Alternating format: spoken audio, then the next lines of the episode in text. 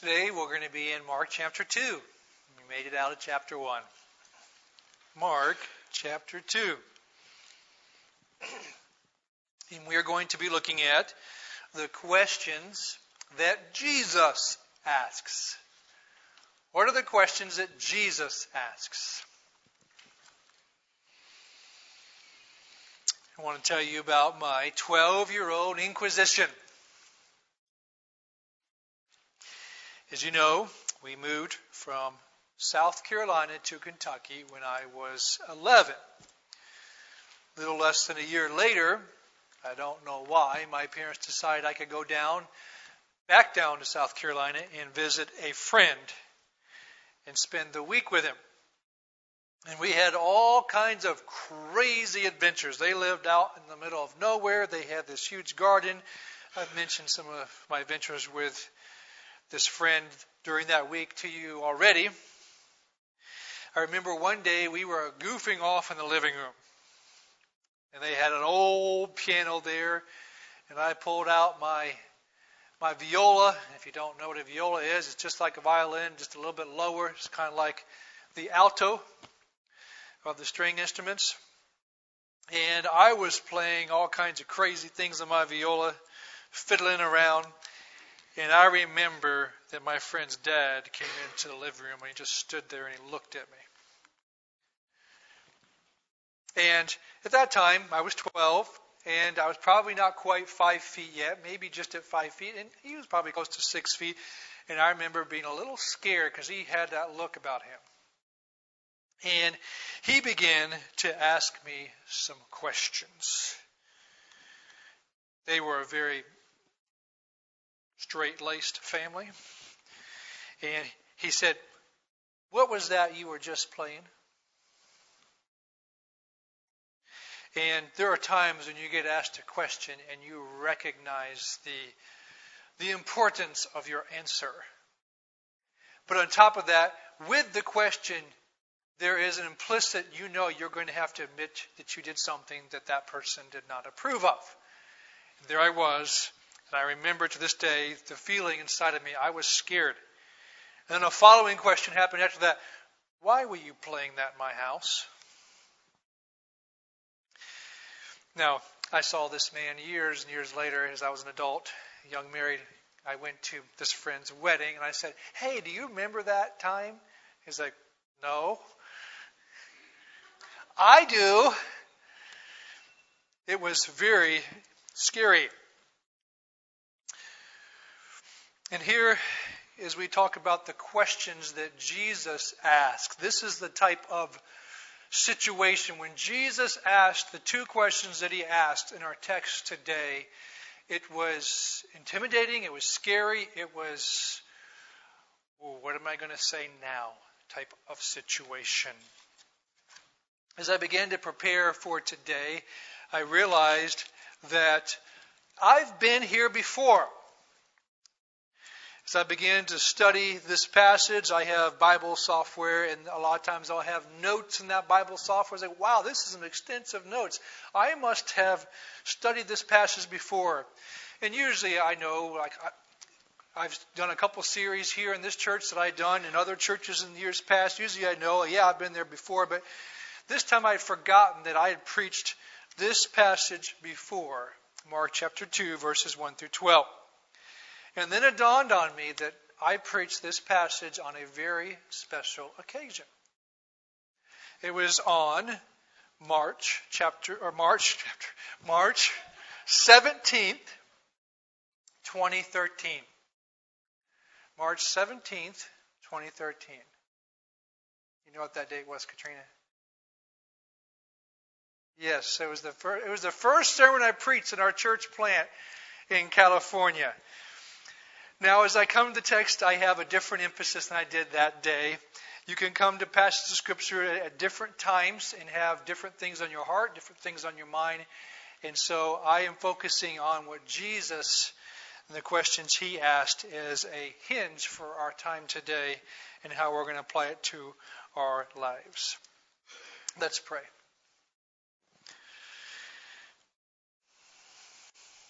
Lord Jesus, we're considering two very important questions you asked. Spirit of God, I pray that you'd make those things, those questions, these truths alive in our hearts. And you would teach us, show us our need, and also encourage us.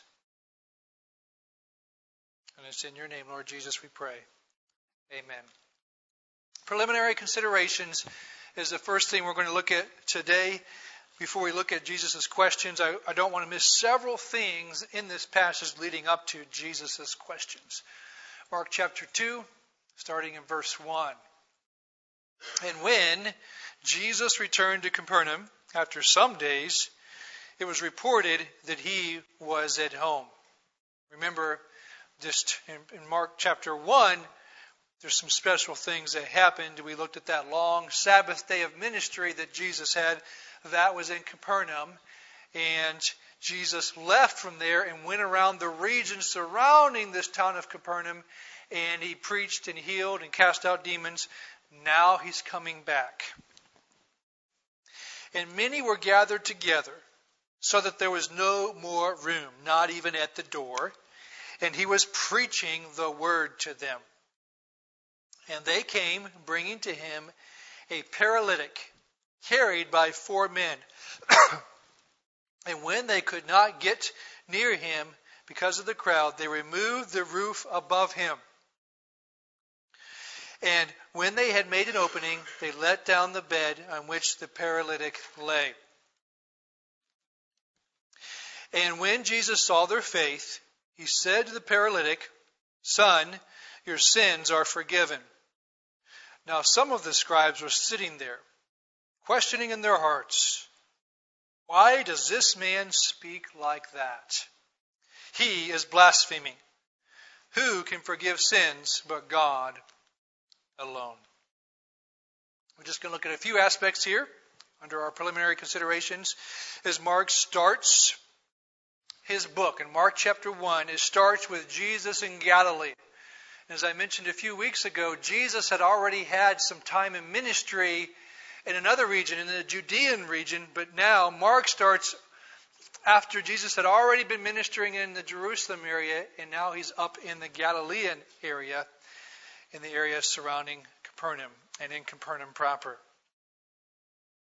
During this time, Jesus made his home base of operations the town of Capernaum. It's where he called his first four disciples it is where he had that long Sabbath day of ministry. And it's also where Simon and Andrew's home was, where Peter's mother in law was, that Jesus healed.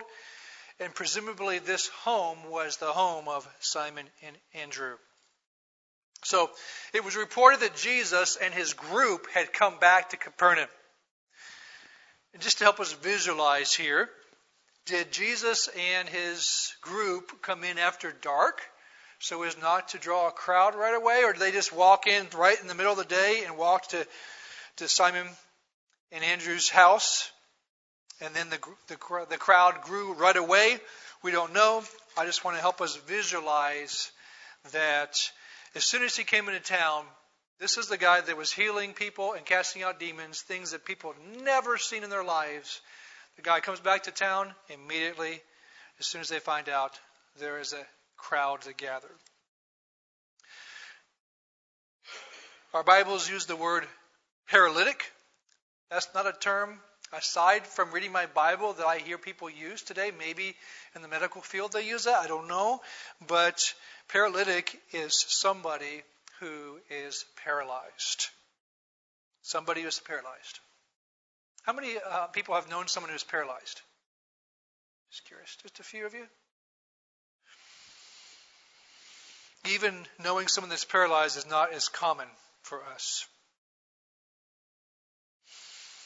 I don't know if you've known somebody either who's paralyzed or somebody who is disabled in a significant way, like this man was. It's very hard, if you knew this person well, it's very hard for them to have a right attitude. Do they expect everyone to do everything for them? Do they do what they can on their own? When I was substitute teaching last semester for a class, I had to show a video in health of a man who had no arms. And it was a TED talk. And the TED Talk shows, you know, everybody's clapping. Every TED Talk it starts in the first 30 seconds, everybody's clapping, right? Okay, and so then this guy walks out on stage, and he has no arms, but he has a suit coat on. He gets his suit coat off, and he gets it on and hangs it on the chair. And then he proceeds to sit down on a chair. He takes his foot, which he has no shoes on, and he has toe socks on, and he grabs a glass mug. And he puts it and he sets it on the stage. And then he proceeds to take a can of soda with his toes and open up the can of soda with his toes and then to pour the can of soda into the glass mug with his feet. Wow, that's right. That was impressive. He had their attention. But the rest of the TED Talk, he proceeds to tell about his childhood, about how awful and nasty he was to be around, and how he made everybody do everything for him, including his mom and his brothers, until one day mom said, That's enough. And she gathered the rest of the family out, and this, this guy didn't know it. His name is John.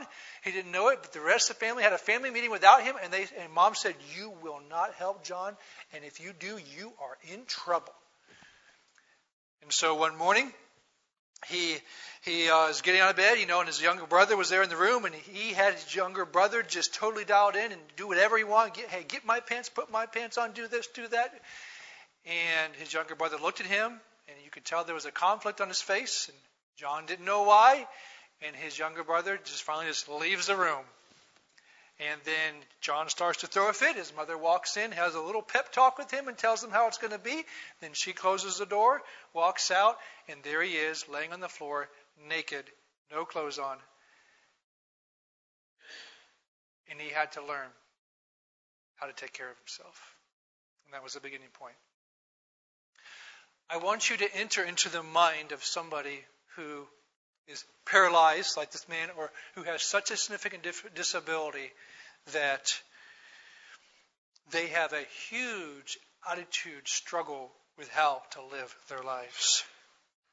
In addition to that, looking at the other side of this matter, people who have a significant illness or a significant disability, very often, even if they are being responsible, it's very, they burn through their systems of support.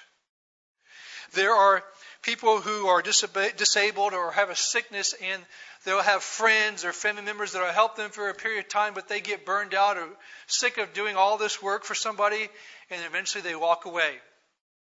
And then somebody has to, then this person who's sick has to find somebody else to help them. And they go through people all the time because they can't find people who can stick with them through thick and thin. So take this mindset as you consider what is happening here with this paralyzed man.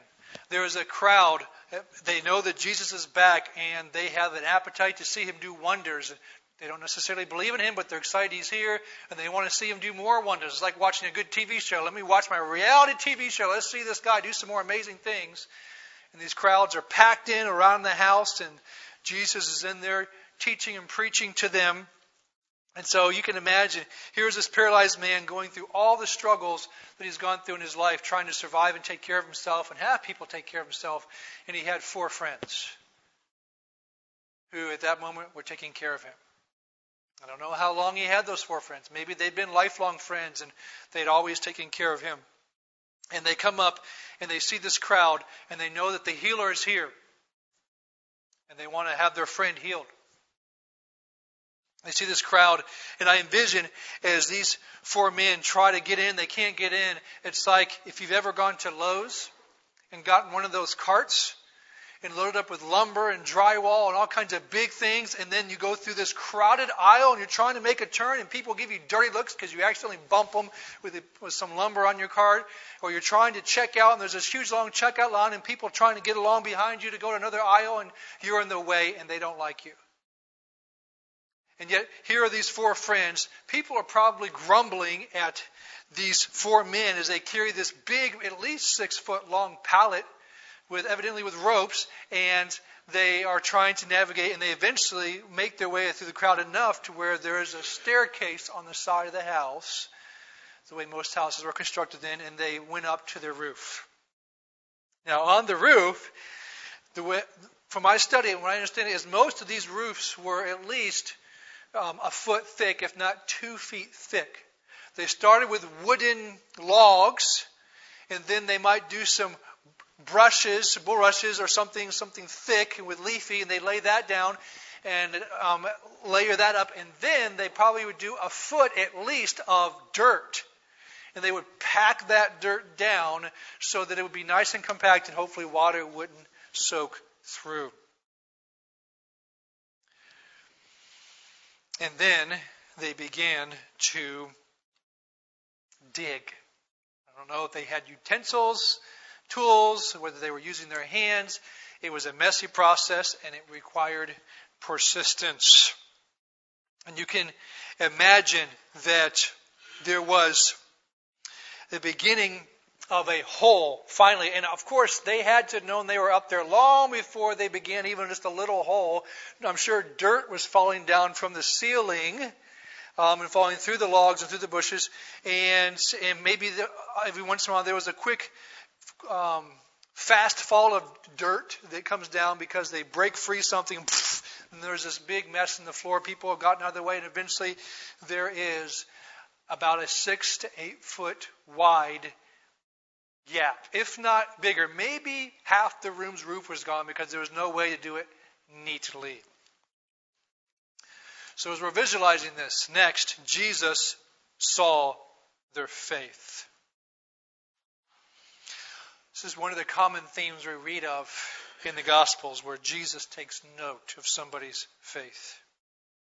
Jesus, here in these four men and the paralyzed man, he sees something more than a thrill seeker. He sees someone that's more than just self self serving, wanting to watch a good reality TV show. He sees something much deeper and richer than that. He sees faith that was genuine to the point it moved these men to action, even though they faced opposition, even though they faced the unknown. Many people say they have faith, but they have nothing to show for it. Now, the point is that we're not trying to show off to other people. Say, hey, this is my faith, see what I'm doing. That is not the point at all. Those other people that we're trying to show our faith to won't be with us on Judgment Day.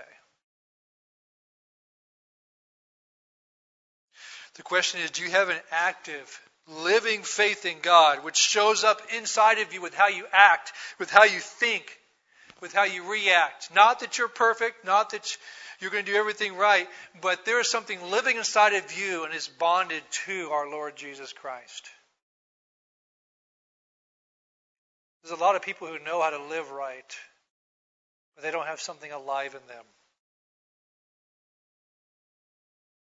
There's a lot of religious people. In fact, in our story today, there's some religious people, religious scholars even, who did not have this faith. There are people who sit in the pews of good Bible preaching churches their entire lives, and they know how to live, and they live right, and live with the expectations of their church, but they have a dead faith.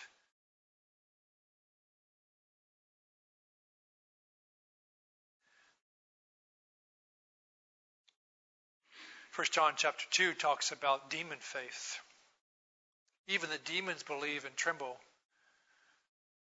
but they do not have true faith. Folks can have a respect and awareness of God, but not truly believe in Him and have faith in Him. Next, sin and sickness.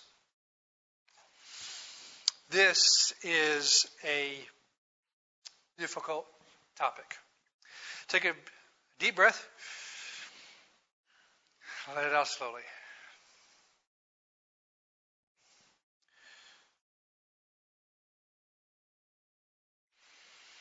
Visualize with me again. These four men go to great lengths to make this hole in the roof. They brave people's irritation. They make a huge mess. They lower this man down in the middle of the room, and I'm sure they made room for, even though the room had been packed, standing room only, they made room for this man. He's just been laid down. Everybody was shocked. Perhaps some people were angry. Was there a long pause? That's how I envision it. There was this awkward moment of what is going to happen now? Here, this paralyzed man, I envision him looking at Jesus expectantly.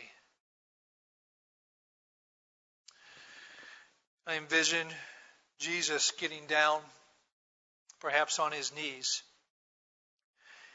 and looking at this man back. The crowd has already seen and heard Jesus heal people and cast out demons. This is what they were expecting. They knew this man had the ability to do it. It was just commonplace at this point that this man could do it. He had done it. So there the moment is, and they're expecting Jesus to heal this man. Jesus knows all this. He knows their expectations. He decides at this moment to introduce a new concept to those people that day. Something that was entirely unexpected. Instead of healing the man, he tells the man that his sins were forgiven.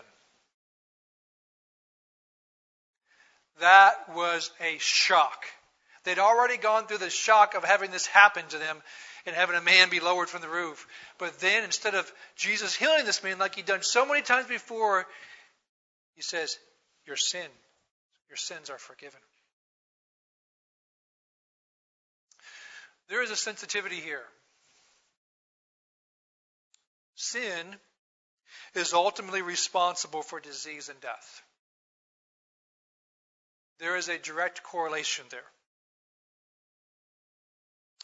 But when we think of people in our lives who are sick today and perhaps deeply sick and been sick for a long time and haven't been able to recover, or they're disabled, for some, it, it, might be easy to critically think that there is a reason why they've had to go through this. Maybe they, there's a sin in their lives and God is judging them.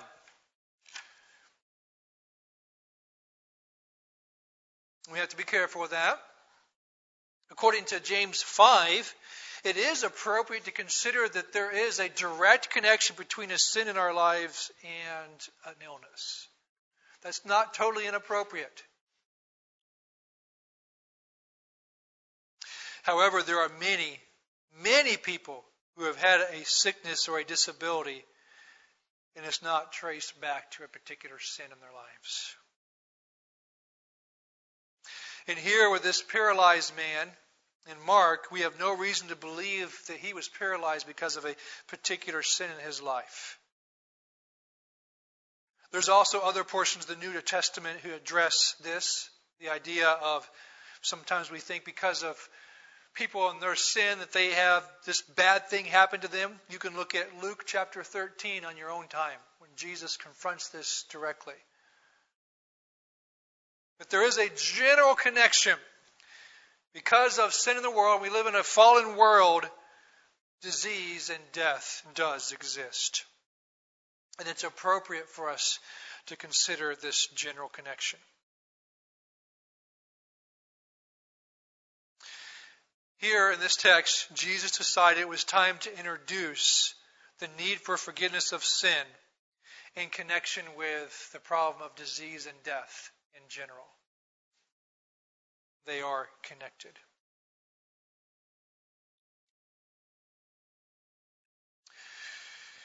Questioning Jesus. The most religious and theologically trained people in this room,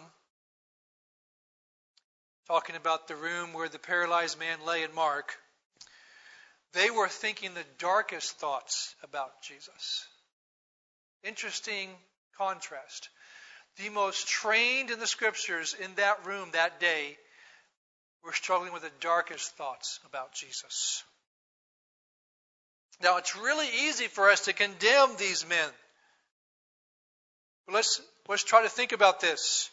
Jesus had just said something they had never heard somebody say.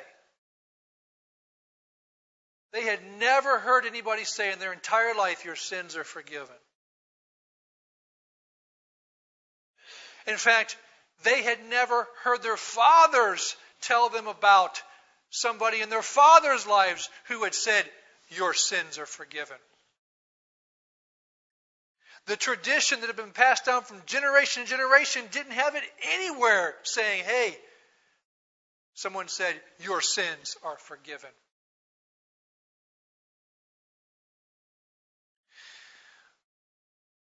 Have you been in circumstances in your life that you didn't know somebody else that had ever gone through them and trying to sort it out?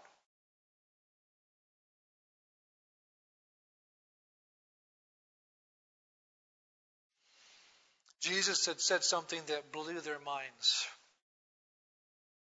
Now, because they did not have faith, they thought dark thoughts. They thought of him as blaspheming instead of seeing him as the Savior. Preliminary considerations, and now we're going to move a little faster now. Why do you question in your heart? Jesus' first question was, Why do you question in your heart? Verse 8 And immediately Jesus, perceiving in his spirit that they thus questioned within themselves, said to them, why do you question these things in your hearts? Which is easier to say to the paralytic, Your sins are forgiven, or to say, Rise, take up your bed, and walk? I want to talk to you about face expressions and mannerisms. If you've been around someone for a while, they can make a certain face expression and you know what they're likely thinking.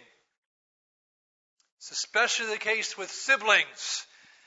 Siblings can just make a face and the other gets all mad because they know what's going on. It can happen between parents and children. Parents can make a certain face or children can make a certain face and know what's going on. Now, maybe you haven't thought of it this way, but the same thing happens with church members.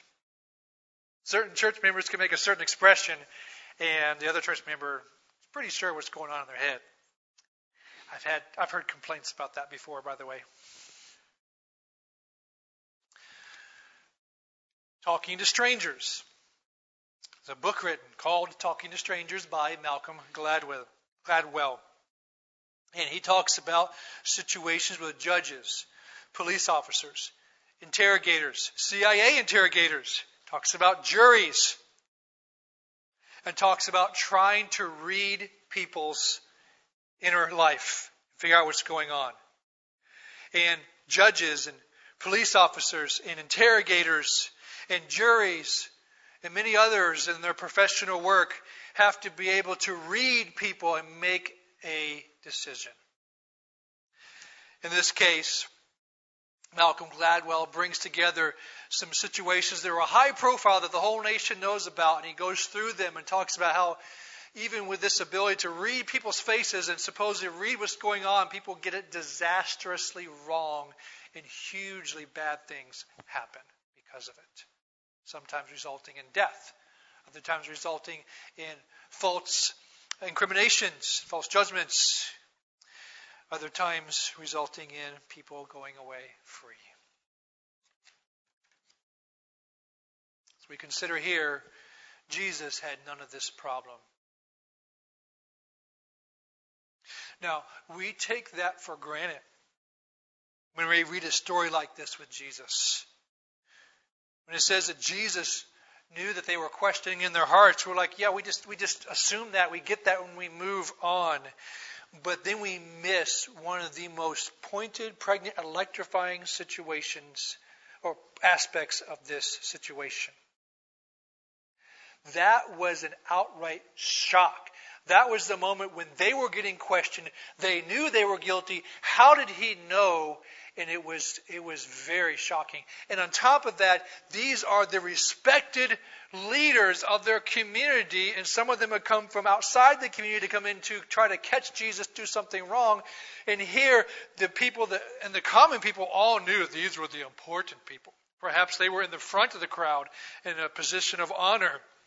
And here, Jesus turns to them and questions them in such a way that they are implicitly guilty. And in fact, they were guilty and they knew it. You ever been in a moment to where you thought other people didn't know, and all of a sudden it became clear that they did know and they were asking you about it? That is a terrible moment.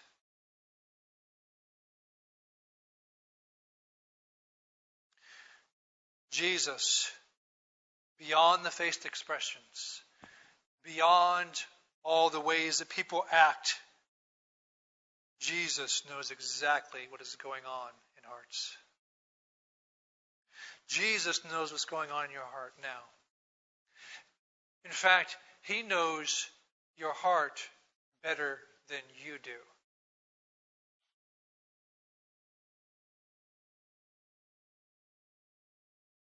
And so when Jesus asks a question,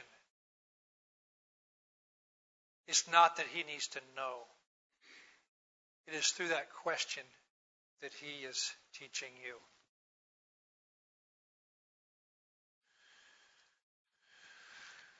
Yes, this is this this should scare us. And this is why we should not run away from sovereignty and salvation. There has to be a miracle of God's sovereign grace to awake our souls for us to even be able to see Jesus and respond to Him.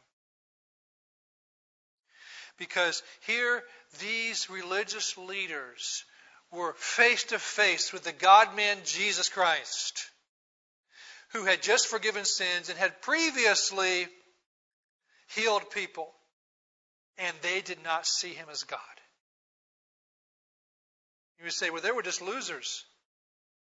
So are you and I. We have, we have the capability to see but not see.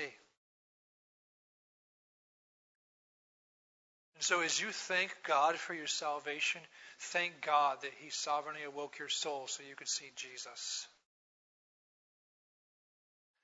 I understand there's a mystery there but it's in the scriptures.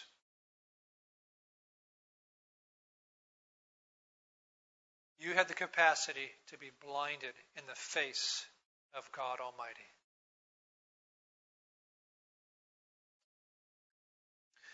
Again, the shock of being called out.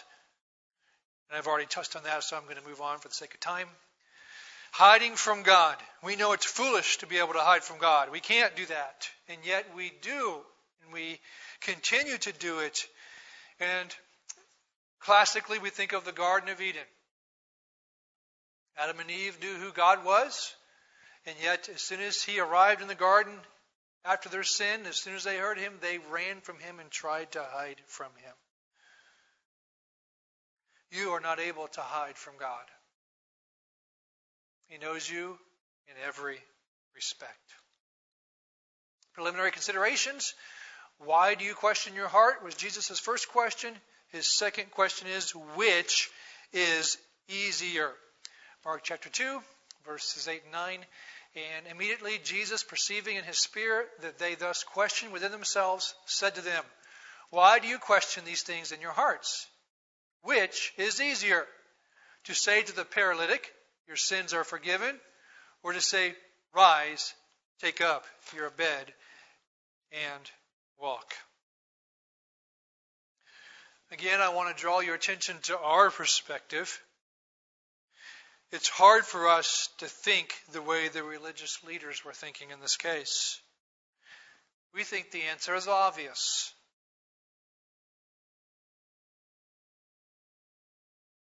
Those religious leaders, though, were thinking it's easy for him to say that he forgave their sins, but he can't prove that. And so Jesus, with his question is addressing that head on with a counter question. And he says, Well, which is easier for me to forgive this man's sins or to, to heal him? And the answer for those who do not believe in Jesus for who he was would say, Well, it's easier for you to heal him because we can all see that that happened. We can't see that you forgave his sin. So let's consider the connection the connection between the forgiveness of sin and the healing of disease. Here, Jesus draws a direct connection between forgiveness of sins and the healing of disease. The ability to ultimately do one means ultimately the other is done as well. So let's make this practical.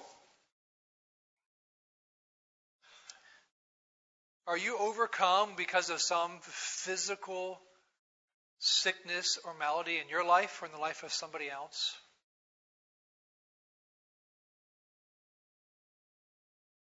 Are you overcome with all the things that are going wrong in this world? Is it weighing you down, especially after a year like 2020? Think Everybody's just gained a few pounds of weight upon their shoulders. We, we talk about gaining uh, pounds on our hips, but we've gained a few pounds of weight on our shoulders because we're weighed down with the burden of 2020 and all that happened. Let me ask you a question. Do you believe that Jesus can forgive your sins? Do you celebrate that? Do you rejoice in that? I hope so. But now let's make the connection that Jesus just made in this passage. The one that you believe can forgive your sins and has done so is also the one that will restore all things.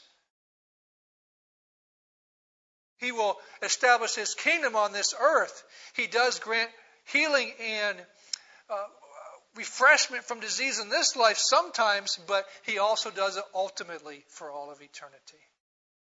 So if you can celebrate the fact that your sins are forgiven and that effect is for all of eternity, in the same way, draw the connection to the restoration that Jesus provides physically into our world.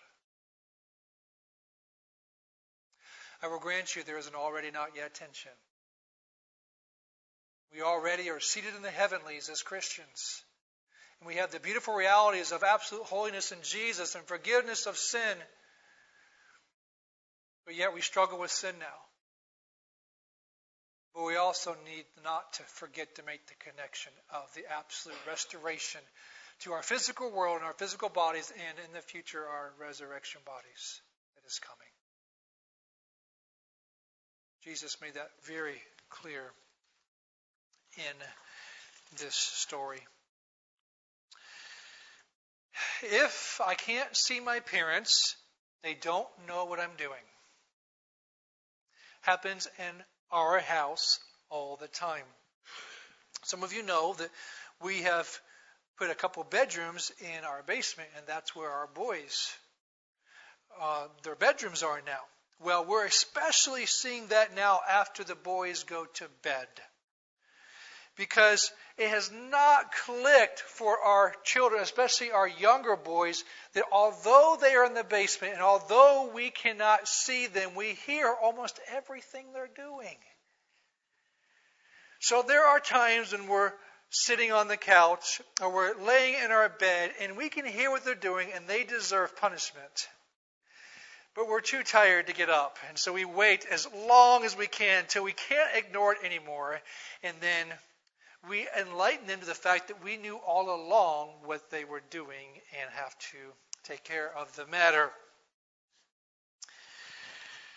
Children, as they grow up, Kaylee and Jonathan are at the point now where they realize that they need to be a little wiser with how they conduct themselves because we know more than they realize. They're coming, they're coming aware of that. We, as God's children, are like children are when they don't understand what their parents really do know. Jesus here in this passage was integrating people's understanding. People tend not to think beyond the situation of where they're at or the room they're in. They don't realize that God, if we're going to just put it in the context of my illustration, God is in the other room and He knows and hears everything. And He's able to take care of everything. And here Jesus is bringing their understanding together that yes, I am a Savior who heals diseases and casts out demons, but I'm also a Savior who forgives sins. He's piecing it all together to them and helping them understand the bigger picture. And He is over it all and He is able to do it all. Preliminary considerations. Why do you question your heart? Which is easier? And finally, that's just the way it is. We have these little phrases we use. I use them too. We say, it is what it is. That's just the way life is. Yeah, that's the facts of life. Any others anybody want to share? Any, any I've forgotten? We tend to use phrases like this when we're expressing a negative aspect of life. It's just the realities we have to live with. It's just what it is. So You say whatever? Yeah, whatever. Whatever.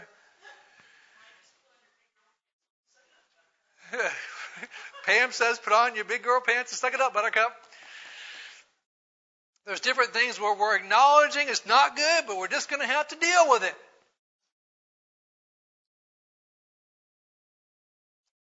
But we can apply this to our Lord Jesus Christ.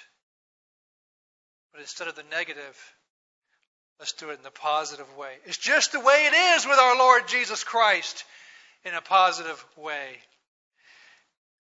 Mark chapter 2, verse 10. But that you may know that the Son of Man has authority on earth to forgive sins, he said to the paralytic, I say to you, rise, pick up your bed, and go home. And he rose immediately and picked up his bed and went out before them all, so that they were all amazed and glorify God, saying, We never saw anything like this. My friends, it's just the way it is with Jesus. Expect healing and restoration. Expect that He will heal your soul. He will heal your body. You have good things to expect of Jesus in life with Jesus. Next, I hope next time that you use one of those phrases, I'm sure I will too, that the Holy Spirit will smite your heart as you're saying, well, that's just the way life is. say, well, that's just the way life is with Jesus. He's good and He's taking care of me. He forgives sins and He heals our bodies and He restores this world.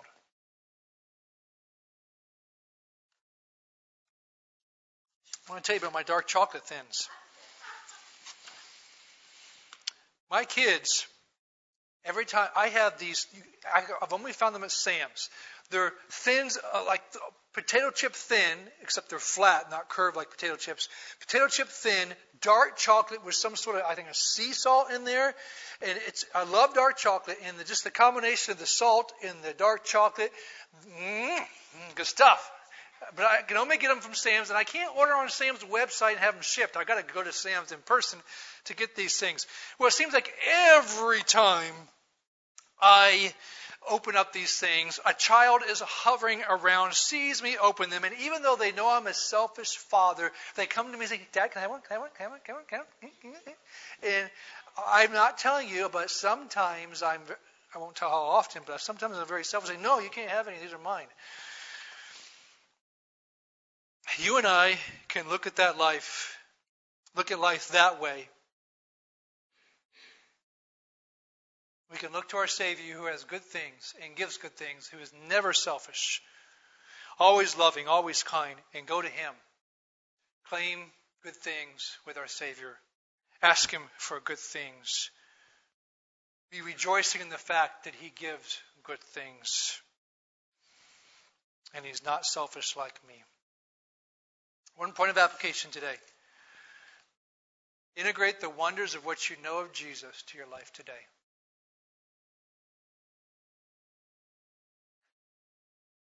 I've heard a lot of recounting about the evils of 2020, and It's legitimate to acknowledge the challenges.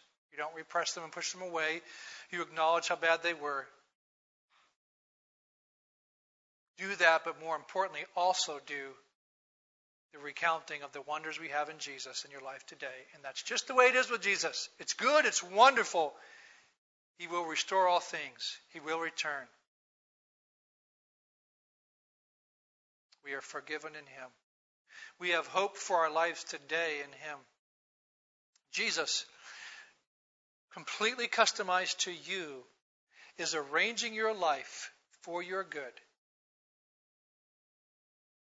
even the hard things. He is and he's doing it with tenderness and kindness and wisdom. Things aren't happening by accident in your life.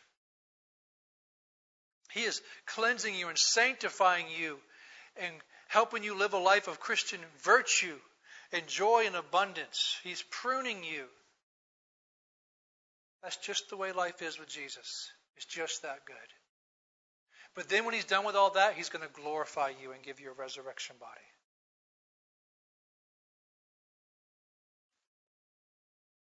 Consider this in matters of discouragement when you sin. Consider this in matters of discouragement when you face disease yourself or with a friend or a family member. Consider this as you look at our broken world and the nations of the world. Jesus is restoring all those things. Just as He has power to forgive your sin, so He has power to restore broken bodies and broken nations and a broken world. Spend a few minutes and respond to the Lord.